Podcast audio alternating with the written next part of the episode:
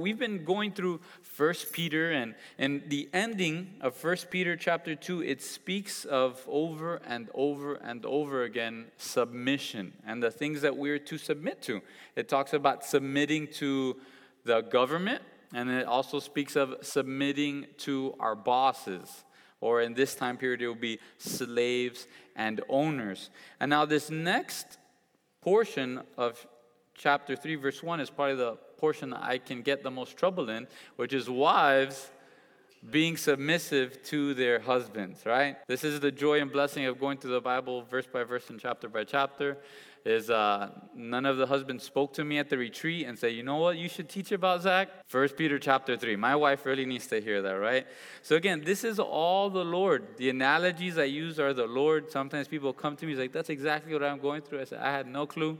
That's all the Lord. Sometimes I make up analogies that never even happened to me. So again, it's all the Lord. It's all the Lord. And again, all of this is within the context of our outline to remember that we have an example before men. So we have an example at our jobs.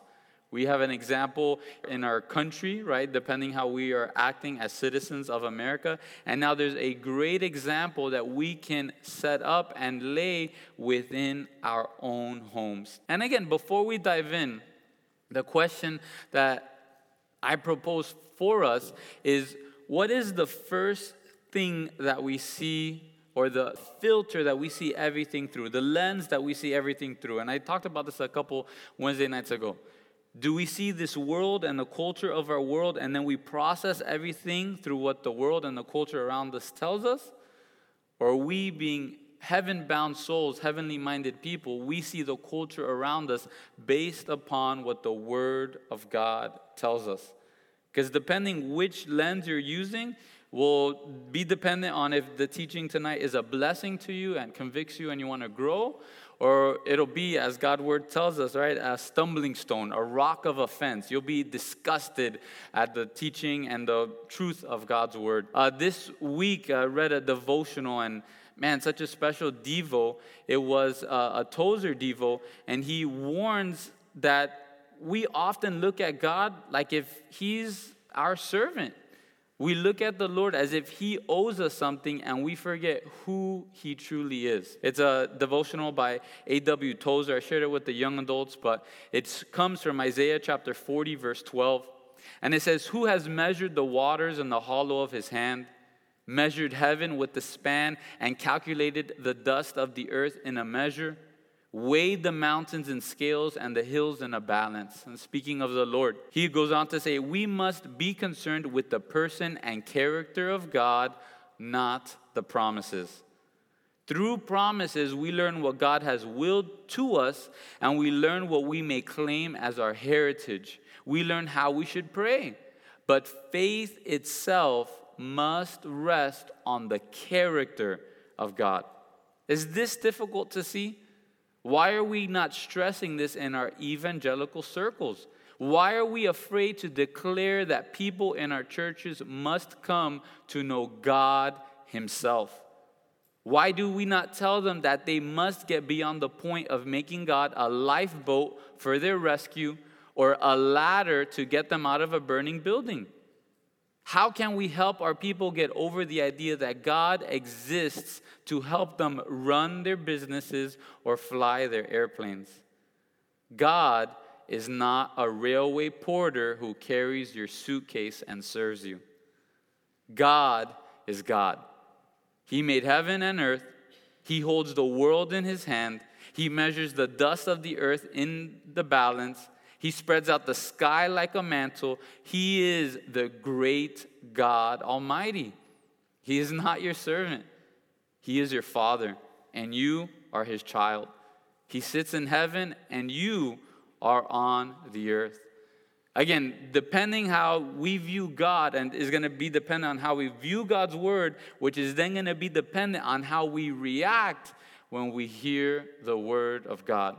So, again, with this whole idea of submission, is are we okay with submitting to authority? That chief authority is God Himself. And if we're honest, the whole world is fighting against that authority of God. And now we, as humans, we don't do so well with authority, right? We constantly want to be going against it. So, ladies, tonight we're going to be dealing a lot with wives. Don't worry, going to give equal time, even though there's just one verse for the men and six verses for the women. Next week, you bring all your husbands, right? Don't let your husbands run away.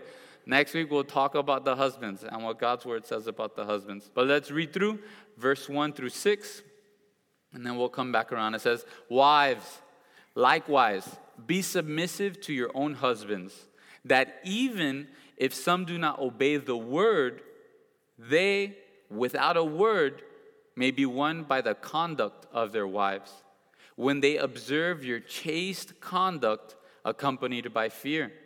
Do not let your adornment be merely outward, the arranging of the hair, wearing gold, or putting on fine apparel Rather, let it be the hidden person of the heart with the incorruptible beauty of a gentle and quiet spirit, which is very precious in the sight of God.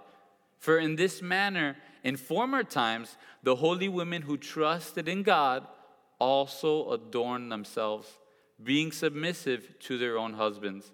As Sarah obeyed Abraham, calling him Lord, whose daughters you are if you do good and are not afraid with any terror. So, again, the context of what's going on here when Peter's writing this letter.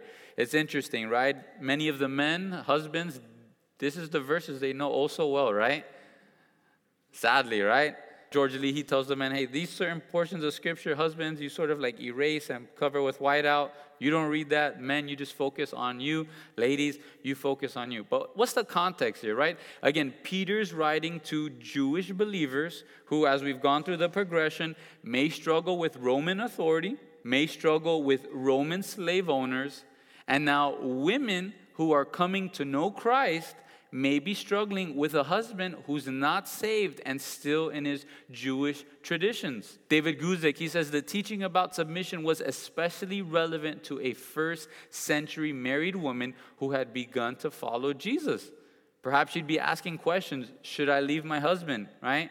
Should I change my behavior towards him? As should I assume superior position to him because now I'm in Christ Jesus and he's still in the old covenant?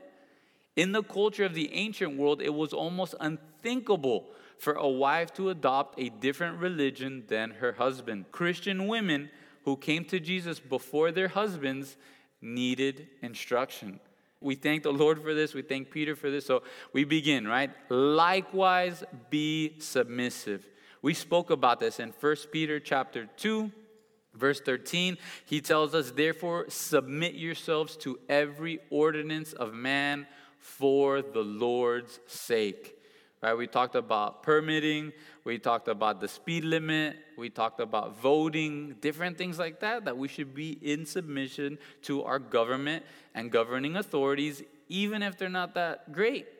1 Peter chapter 2 verse 18 it's when it told us servants be submissive to your masters with all fear not only to the good and gentle but also to the harsh so again, it's not dependent if our boss is good or if he's a jerk that now we should submit to them. And the same is true here for the wives. And even for us as believers, we are to submit one to another and we're to submit to the Lord. That word submission, it's a military term speaking of arrangement, arrangement one under another. It's yielding to an authority.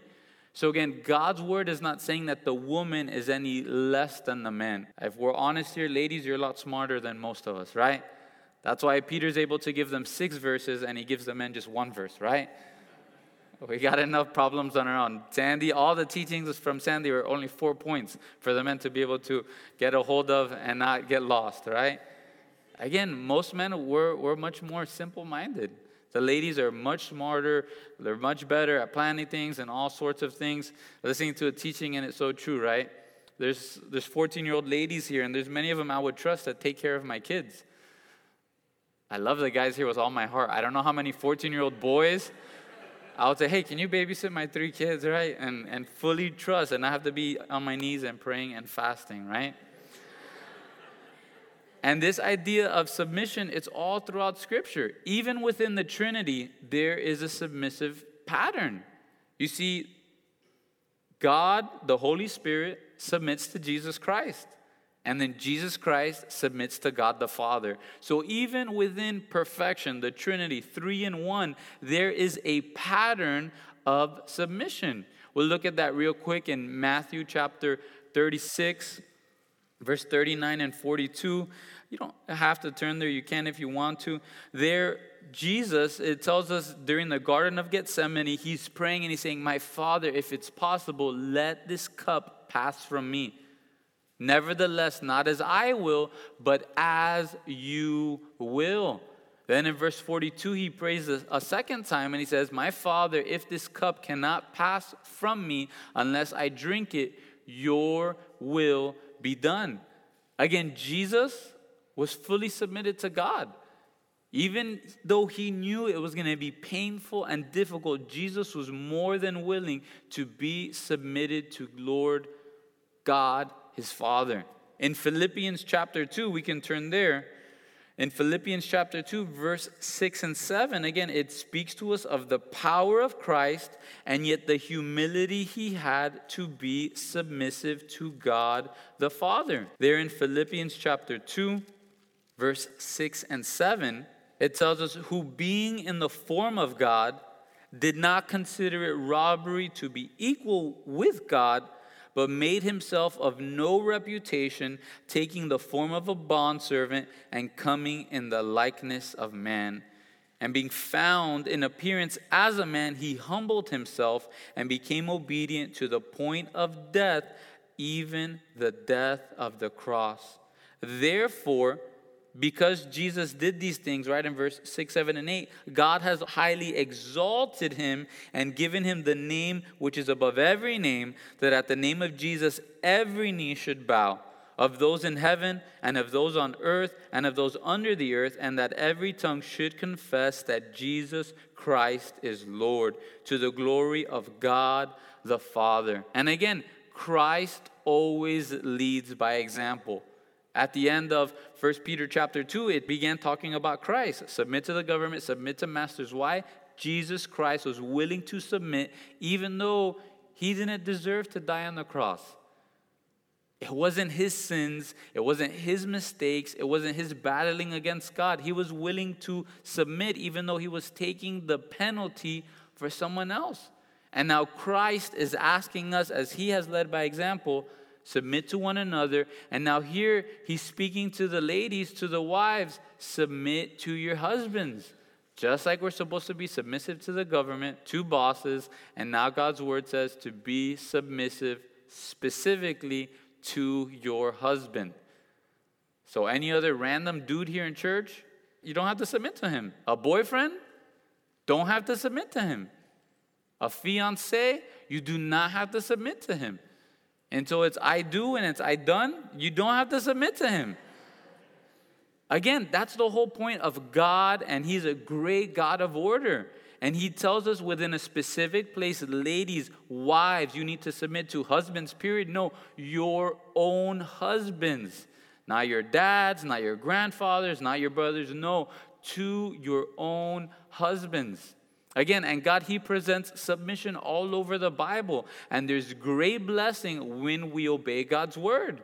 So there will be blessing in our lives when we submit to God's word and when we submit to what God tells us to submit to. Gonna rattle off a list. David Guzik, he put this list together. He says, Jesus submitted to his own parents in Luke chapter 2, verse 51. The demons submitted to the disciples in Luke chapter 10, verse 17. We read earlier, right, that citizens should submit to government authority. That's found in 1 Peter 2 13, Titus chapter 3, verse 1, and Romans chapter 13. We know that the universe will submit to Jesus in 1 Corinthians 15 and Ephesians chapter 1. If you need any of these verses later on, you can come talk to me afterwards. I'll send you the PDF. The unseen spiritual beings will submit to Jesus and have submitted to Jesus. We'll see that in verse 22 of 1 Peter chapter 3.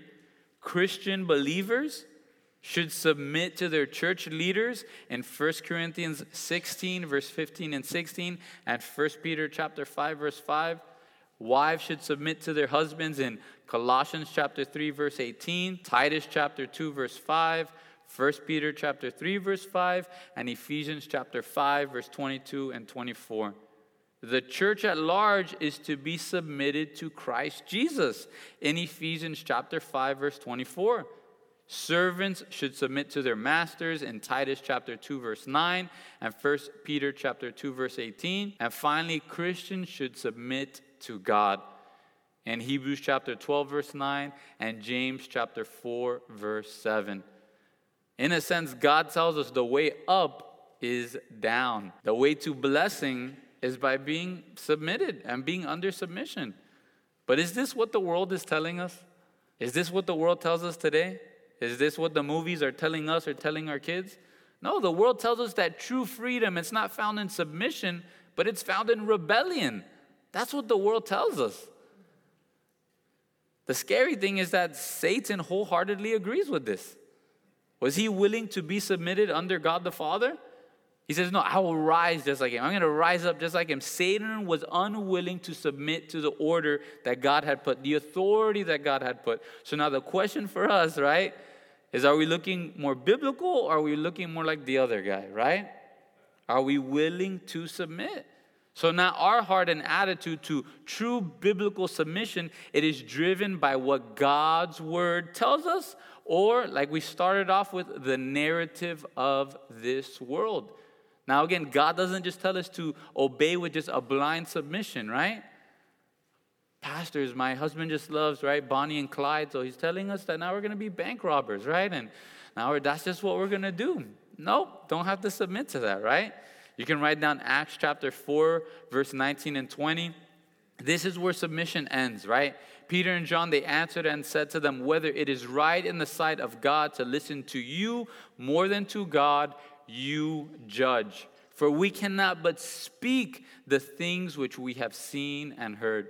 Submission is to be disobeyed when it comes against God's word. Submission is to be disobeyed when it comes against God's word. Again, we talked about how all the disciples basically died because they were not submitting to the government authorities telling them to not preach the gospel. So again, for us, submission it ends once it's against God's word. Go back to 1 Peter chapter 3. So again, wives, be submissive, right? Wives, likewise, just like we read at the end of chapter 2, be submissive to your own husbands, that even if some do not obey the word, they without a word may be won by the conduct of their wives. So again, even if the man was an unbeliever, Wives, you are to submit to your husband unless he's asking you to do unbiblical things. Right? Marriage is an amazing thing. It's a pretty funny thing, though, right? Do you notice when people get married, especially when they're young, if you could peek into the guy's mind, right, and the girl's mind for a quick second, the man looks at the wife and says, Man, she's never gonna change, right? That's what he thinks. She's never gonna change. She's gonna look the same way. She's always gonna touch my muscles the same way. There's never gonna be a honeydew list. We're just always gonna be playing and going around. She's gonna stay the same forever, right? And then what does the woman think? Oh, wait till I get a hold of him, right? I'm gonna change him. Wait, right? A little gordito, but wait, once I get married, I'm gonna cook for him and, and watch what I do for him, right? And what Peter is warning ladies is you can't change your husband. Even for good things, even for biblical things, not for taking out the trash or putting the toilet seat down, but for him to get saved, ladies, you can't do that change. But Peter here gives you the best chance to be able to change your husband. And it's not through words, right? It's not through words. My wife's always kind of amazed at some of the guys that hang out with, right? Have you talked about this and that with them? And no, not really, right? You were with them for three hours. What were you doing? I don't know. We are just watching the game, right? Nobody's talking. Just watching the game, right? You were out. You were with them three hours. Yeah, we are just fishing, just watching, just doing nothing, right? No talking. But ladies, they're always talking, right? That's just what happens. They're just always talking. So now Peter's warning you hey, if you want a chance, you want the best chance at changing your husband, it tells you the only way to do it is without a word. That's the Bible. That's not me. That's what God's word says.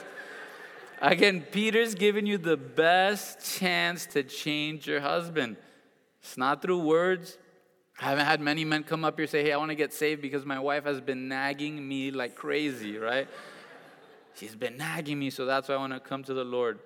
It's not by writing turn or burn on the mirror, right, while he's taking a shower. It's not by playing the same Billy Graham message on repeat over and over and over. It's not by putting God's Way radio on every single one of his radio dials and then smashing it with a hammer. That's, that's not the way to get him saved. Ladies, it's through your conduct. And if we're honest, most of us, the only way we're really willing to accept change in our lives from someone else, it's through conduct that has changed in them. Especially in men, we're super prideful, right? How many even saved men are willing to say, you know what, honey, you were right, I was wrong, right? How many men are really willing to say that, right? Wrong turn, wrong exit, and the wife's just looking at you, right? Honey, I planned this all. Look at that park. I was wanting to show you that park over there, right? We're not really great at that. So now, an unbelieving husband, how willing is he going to be able to say, you know what, my wife is right. I am dead wrong when it comes to eternity, heaven, hell, and salvation. It's only a supernatural work. A couple quotes here. Unspoken acting is more powerful than unperformed speaking. Unspoken acting is more powerful than unperformed speaking. For some of us, in simpler terms, actions speak louder than words. Maybe you've heard it said all bark and no bite, all talk and no action, all show and no go. And when a wife begins to nag on her husband over and over and over again, it has the opposite effect. It repels him. He says, Man, I want to get out of here. I want to run away from here. Right? Proverbs says that it's like a leaky faucet, the nagging of a wife. It's like Chinese torture, basically, right? It's the worst thing ever. You don't want that. You don't want someone nagging you. Man, the men's retreat was awesome. We had one of the guys, such a sweet guy, he was talking about a mission trip, and one guy set up their hammock, and he set up his hammock, and then he's all ready, they're tired, they're exhausted, and he goes to fall asleep on his hammock, and then what do you know? Starts dripping on his head. Starts dripping on his head. So, yes, he takes off the hammock, and the only place to hang it, he looks all around. The only place to hang it is underneath the other guy's hammock like underneath the other guy's hammock. But the dripping was so bad, he was willing to sleep underneath the other guy's hammock with his butt right here as he was sleeping to get away from the drippy faucet, right? The leaky roof dripping on his forehead. So, again, ladies, nagging your husband or nagging a man, it's gonna repel them. God's word says that it's better to live on your housetop, the corner of your housetop, than to be in a big house with a contentious wife. So, again, what's the way, what's your best chance at changing the man? Is through your conduct. Verse 2 when they observe your chaste conduct accompanied by fear. Your submission and chaste conduct is the best tools that God wants to give you to change the men in your life.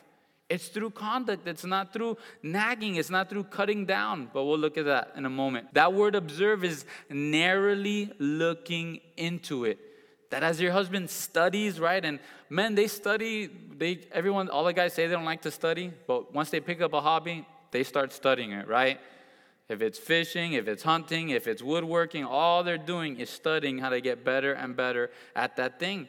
And now, as your husband is closely observing your chaste conduct accompanied by fear. That word chaste, it's pure in thought and action. Pure in thought and pure in action. It's modest, modesty. That word modest, it's having a limited and not overly high opinion of oneself. A limited and not overly high opinion of oneself. It's someone who's not boastful. And finally, that word fear at the end of verse 2, it's a high or special regard. It's courtesy and politeness. So, again, what's your best chance at winning your husband over to salvation or winning your husband over to doing more biblical things or more godly things or strengthening him to be the man that God wants him to be. It's as your husband carefully looks at your life over time and he sees your pure motivations, your pure actions, your humble attitude of yourself, and the courtesy, politeness, and special regard you have for him, he might be willing to humble himself and say, You know what? My wife is right.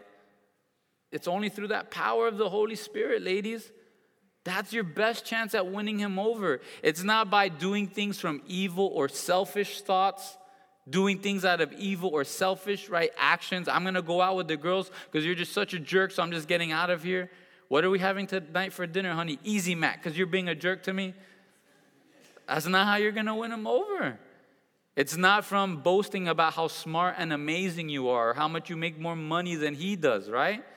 That's not how you're gonna win him over. It's not from nagging or belittling or questioning his manhood or IQ. Right? I have three kids. I didn't know I had four, right? That's not how you're going to win him over. It's by being a biblical woman. And biblical women are attracted by biblical men. And biblical men are the best husbands and the best fathers. So, again, especially for the single girls here, who do you want to be your husband? And who do you want? The bigger question is who do you want to raise your sons and daughters? A biblical man or a man from the world? Because again, the world loves to promote the other, right? The boastful, the nagging, the mean woman, right? They've taken profanities and now it's almost like a mark of honor for a woman. That if they're acting as a certain way, yeah, they're doing a great job.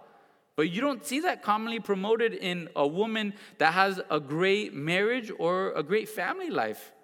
You don't see a great dad promoting that type of lifestyle within a woman. Who are the ones promoting this? Often it's single ladies or single men. It's not someone that has a genuine good family. They're saying, yeah, women should act like this, and they should be jerks, and they should be nasty, and they should be rougher and tougher than all the men. Again, ladies, this is your best chance at winning him over. This is your best chance at attracting a biblical man. And again, men, if this is what God asks and requires of them, we have a lot of work to do as well. Again, God's word for the married woman, right? It's not about him being saved or not, unless he's doing unbiblical things. But if you're single, you don't have to submit to any Joe Schmo in this church, right? You have to honor your father. That's about it. Wait for the right man. Don't tell yourself, oh, I just have to give up and just grab the first guy with a pulse, right? No, that's not the case. Wait, and the Lord wants to do it. Then he says in verse 3 and 4 Do not let your adornment be merely outward, arranging the hair, wearing gold, or putting on fine apparel. And the original Greek here wouldn't have the word fine, it's just putting on apparel but rather let it be the hidden person of the heart with the incorruptible beauty of a gentle and quiet spirit, which is very precious in the sight of God. Now, many people who are into legalism, they take this scripture and now they say, you know what, ladies? You shouldn't do your hair, you shouldn't put on any jewelry, and you shouldn't put on nice clothes, right? That's a bunch of lies. That's a bunch of legalism. If not, if they were being honest, then they would have nudist colonies because that's what it's really saying there. Putting on apparel, not fine apparel, right? So I don't know of any Christian legalistic nudist colonies where the women are not allowed to arrange their hair or wear jewelry, right? But people tend to put legalism on these things. And again, ladies, you should dress nice. Men, you should dress nice as well. It's always interesting when a guy and girl start dating, right? They start dressing a little bit nicer, right? Sadly, sometimes the guys, once they get married, they take their foot off the gas and now they bring all their single clothes back out, right? Because they say, I already got her, she can't go anywhere. No, that's not the case. That's not what we should be doing. We should always be looking better and better for our husband and wife. Joe Foji put it this way He says, People in the world dress to kill. They dress to kill. The ladies for the ladies here, ladies in the world, they are dressing to hunt down your husband. So if they come home to a wife that doesn't arrange her hair, is not wearing any jewelry, not putting on any fine apparel, might be able to get away with no apparel, but not putting on any fine apparel, he's to get eaten alive. He's to get eaten alive. Again, we should do our best with what God has given us. We should be healthy. We should take care of the temple that God has given us. And we shouldn't be settling and making excuses for lack of discipline or making excuses for laziness, right? If we were once willing to get dressed nice for her or for him, why stop now? Because there's some person out there in the world that's willing to dress nice for them, willing to tell them nice things so the enemy can use them to steal and kill and destroy. But verse 4 tells us it's not all about the outward. Verse 4 tells us, rather, or connected with it, don't just be focused on the arranging of hair and the wearing of gold and putting on fine apparel, but rather let it be the hidden person of the heart with the incorruptible beauty of a gentle and quiet spirit, which is very precious in the sight of God. God is telling us it's not just the outward, but it's the inward beauty which is precious to God. It's the inward beauty which is incorruptible. Ladies, you don't need more makeup for it. You don't need to see any special surgeon for it, right? It's incorruptible. It's never to fade away. It's never to get messed up when you have that inward beauty that God loves, that God desires. Dorothy West, an American short story writer, she wrote, Beauty is but skin deep.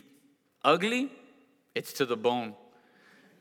And when beauty fades away, ugly claims its own.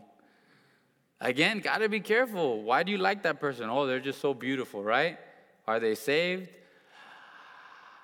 I think they got a Bible, right? I think I heard him read a verse, right? I think he said God helps those who helps themselves or something like that, right? No, it's it's gonna fade away. It's gonna fade away. But ugly, it's to the bone, right? I think we've all met people that on the outside they're beautiful, but when they begin to speak, their persona, their pride, it's it's disgusting, it's appalling, it's repelling. And Peter's warning the ladies, but warning all of us are we focused on the inward beauty of the heart? Again, true beauty, it's in the heart, it's not in the outward appearance that someone puts on. Real beauty is not something that you can fix up or nip or cut or tuck or paint on or paint off. No, it's something that you are. That's what true beauty is. Uh, there's people here that the ladies who say, the guy said, man, that's just a beautiful person, right? And they're not just talking about the outward, they're talking about the humility, the love of Christ, the servant's heart that they have. The true inward beauty, which here again it tells us, I'm not saying it, this is what God's word is saying. I just happen to agree with God's word. It says it's a gentle and quiet spirit. And not only is it incorruptible, but it's very precious in the sight of God. So it's incorruptible, right? What kind of investments do you want? Do you want an investment that can fade away?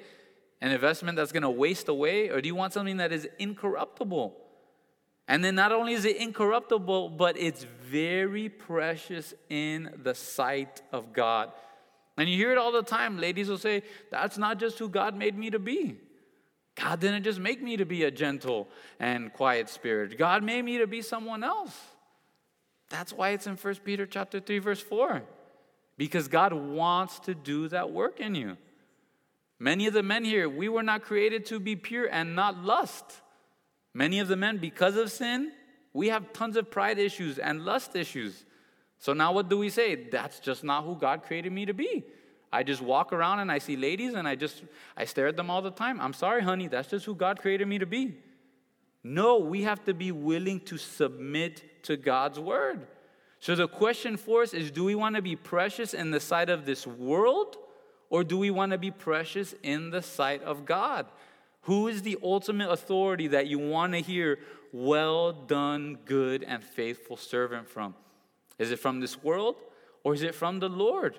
And if that's us, we're saying that's not who I am, again, you got to just trust in God. That's what verse 5 basically tells us. For in this manner, in former times, the holy women who trusted in God also adorned themselves, being submissive to their own husbands. If you're unwilling to give up this persona that you've more likely than not put on to protect your heart and protect your emotions, it's because you're unwilling to trust in God. It takes trust, ladies. It takes a lot of trust to stay quiet when your husband's about to make a really dumb mistake, right? It takes trust in God, and that's ultimately where and who we are submitting to. It's not just to the husband, we are submitting to God Himself. And we're saying, God, I submit to you, I submit to your word. So, Lord Jesus, help me, I'm submitting to this man, right? Is it just when he makes good decisions? No. Sometimes he's going to make bad decisions. As long as they're not unbiblical, they're that. And then now for the men, don't be, I could talk to the men, don't be an idiot who thinks, man, I'm, I don't ask my wife about anything. I don't ask her for permission for anything. You're being an idiot if that's the way you're living. You have there the person that you're sharing life with, your best friend, the person that cares for you, the only person that's gonna probably be in the hospital when you get old and you need a diaper change, right? And now you're gonna say you're not gonna ask her about financial decisions you're not to ask her what she thinks about going out with a certain group of guys. You're not to bring her in and say, honey, what do you think about this? I think God has given you wisdom. I think you're a Proverbs 31 woman. Honey, what do you think about these things? You're not being a wise man at all if you're not doing that.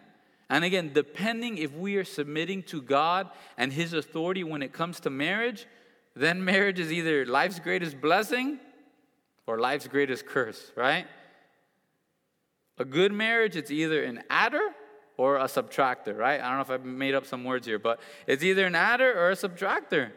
And then if you get a divorce after a certain amount of years, it's a huge subtractor, right? And it is all dependent on if are you submitted to God and are you submitted to God's word.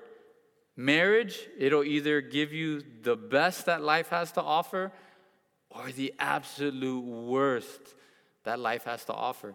So, again, that's why be careful who you pick. But once you say I do, continue to submit to God's word. It's the best way. Marriage is so awesome. It's one of the most incredible things ever. Me and Amanda always joke, like, we can't talk about this too much with the single people because then they're going to feel bad. But a godly marriage, it is awesome. Being able to share your life with your best friend, seeing your kids growing up, acting like you's not so great, but acting like your best friend, man, that's awesome. Then you get to grow old together. They get to leave the house and you get to just hang out with each other again. Marriage is awesome. But it's only when both people are submitted to the Lord. When both people are not focused on what can I suck out of this person, but instead, what can I give to this person? And sadly, a lot of marriages fail because both people are thinking, what can I suck out of this person? What can I take out of them? Is it money? Is it fame? Is it sex? I just want sex, so that's why I'm marrying this woman, right? That shouldn't be the only reason that you're marrying a woman. It should be one of the reasons, but it should not be the only reason that you marry a woman, right?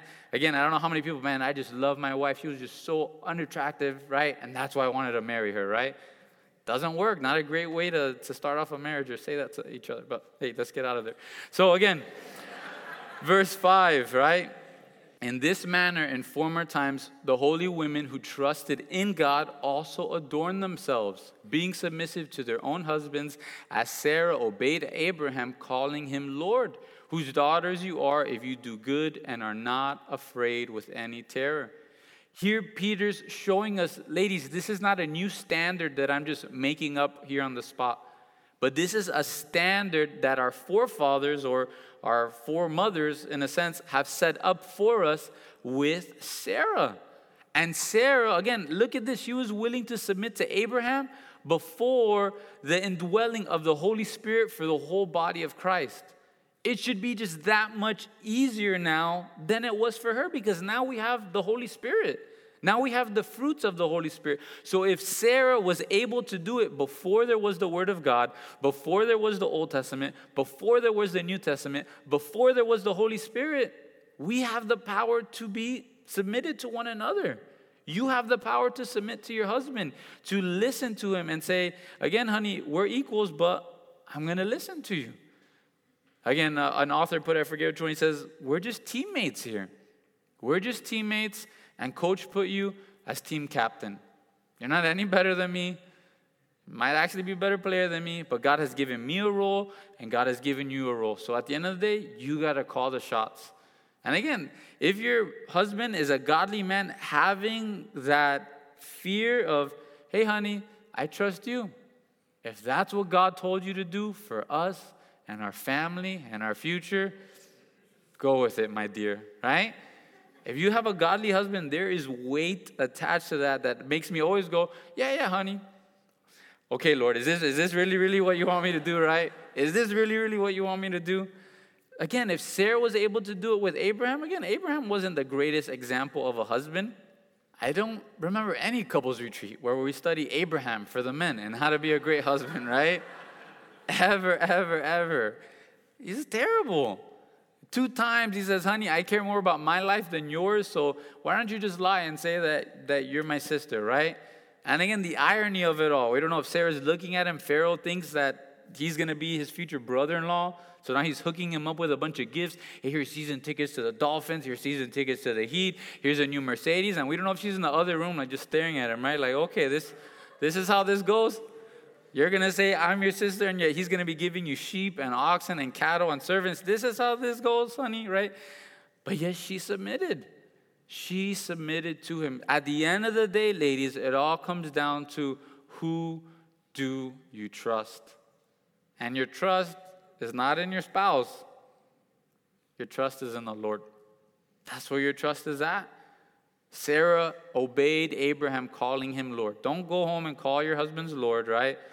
Unless you want to mess with him. But don't go home and say, oh, Zach, see, honey, Zach told you. And you husbands, don't you dare pass this teaching on to your wife or anything like that, right? Don't be doing anything dumb like that. Again, whose daughters you are if you do good and are not afraid with any terror shouldn't be a fearful place to be. It makes you pray more. It puts you on your hands and knees. It puts you in a total new place of faith with God. But you're saying, Lord, I trust this man. Lord, I trust you. This is the order you put. We're teammates. You put him as team captain. All right, Lord, let's go for it, right? Let's go to Matthew chapter 8. Matthew chapter 8, you have Jesus being amazed at a man which doesn't happen very often in Scripture. And this, again, we'll read through it.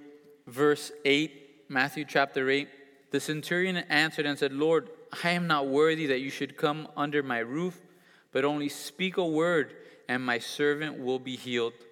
For I also am a man under authority, having soldiers under me. And I say to this one, Go, and he goes. And to another, Come, and he comes and to my servant, do this, and he does it. When Jesus heard it, he marveled and said to those who followed, Assuredly, I say to you, I have not found such great faith, not even in Israel. So, again, for all of us, are we under authority? Are we willing to submit? Are we willing to submit to God? And are we willing to submit to God's word? Because that's where all of life sort of pours out afterwards. Is God the ultimate authority in my life? Is God's word the ultimate authority in my life? Because after that, hey, it's, it's not easy, but it's simple. It's simple. It's simple to just say, okay, Lord, this is what your word says. Let's go for it. Lord, I want to put you to the test. I'm going to do this and see what you have for me. So, again, this is not extremes. Again, if your husband's doing unbiblical things, if your husband's cheating on you or hurting you, hurting your children, again, get out of Dodge. Give a season for a cool down, to pray, to wait on the Lord. But for most of the godly women here and the godly husbands here, this is what God's word says. When He sets up a budget, hey, submit to that budget.